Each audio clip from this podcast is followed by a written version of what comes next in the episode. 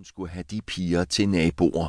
En flok udsyrede beatnikker og psykedeliske revolutionærer, som skulle se og få lært at rydde op efter sig ude på badeværelset, syntes Faye, der stod og så over på væggen, hvor der klæbede en snip renseserviet, som næsten var blevet flydende. Hun tog sin badekåbe af og åbnede for vandet og ventede på, at det skulle blive varmt. Hver evig eneste aften sad pigerne der og grinede, og Faye hørte på dem. Hun spekulerede over, hvorfor de ikke skammede sig over at synge på den måde. Faye snakkede ikke med dem og så ned i gulvet, når de gik forbi. De sad og tykkede på deres blyanter til timerne og klagede over, at læreren kun underviste i gammelt, småborgerligt lort. Platon, sagde de, Ovid, Dante, døde mandlige røvhuller, der ikke sagde nutidens unge noget.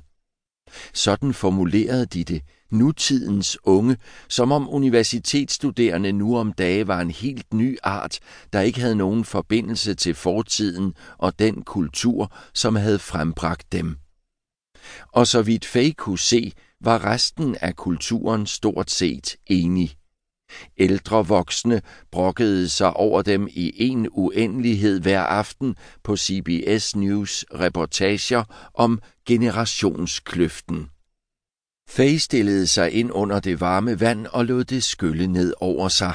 Et af hullerne i bruserhovedet var stoppet, og strålen derfra var tyndere og hårdere end resten. Det føltes som et barberblad på brystet.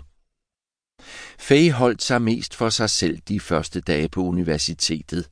Hver aften sad hun alene og studerede, understregede vigtige afsnit, skrev noter i magnen, og samtidig kunne hun høre pigerne grine inde ved siden af. Reklamefolderne om universitetet havde ikke sagt noget om den slags. Efter sine var Circle kendt for et højt akademisk niveau og sin moderne campus. Ingen af delene var helt sande, når det kom til stykket. Universitetsområdet var blot et umenneskeligt betonhelvede med betonbygninger og betongangbroer og betonmure, der gjorde stedet nogenlunde lige så imødekommende og rart at opholde sig på som en parkeringsplads. Ikke så meget som et græsstrå noget steds, Betonkolosser, der var ejede og skamferede, måske for at få dem til at ligne jernbanefløjl eller en valfisks bu. Beton, der nogle steder var flået af, så den rå og rustne armeringsjern lå blottet. De samme grundlæggende arkitektoniske mønstre gentaget i et ansigtsløst gitterværk.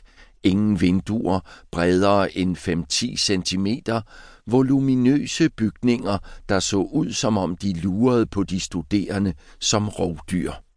Hvis atombomben sprang, ville Circle være et af de eneste steder, der stadig stod bagefter. Campus var umulig at finde rundt på, eftersom alle bygningerne lignede hinanden, og retningsangivelser derfor var diffuse og meningsløse.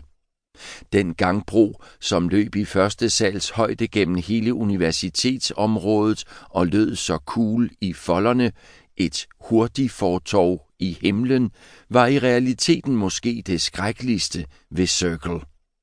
Meningen var, at de studerende skulle kunne mødes der til fællesskab og venskab, men der skete som regel det, at man gik oppe på gangbroen og så en ven nedenunder, og så råbte og vinkede man til hinanden, men at mødes og snakke sammen var ikke lige frem nemt.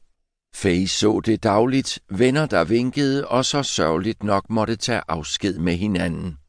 Desuden var gangbroen aldrig den korteste vej fra et sted til et andet, og der var langt mellem de steder, hvor man kunne gå af den eller op på den, hvilket betød, at en gåtur blev dobbelt så lang, hvis man tog gangbroen, og solen i Chicago ved middagstid i august måned opvarmede betonfladen, så den blev lige så varm som en æbleskivepande så de fleste benyttede sig af fortovene nedenunder, hvor hele horden af studerende forsøgte at masse sig igennem smalle korridorer, som var overfyldte og klaustrofobiske på grund af de massive betonpiller, der holdt gangbroen oppe, og hele tiden var der mørkt og dystert, fordi gangbroen skyggede for solen. Ingen kunne med sikkerhed afvise, at det var forsvarsministeriet i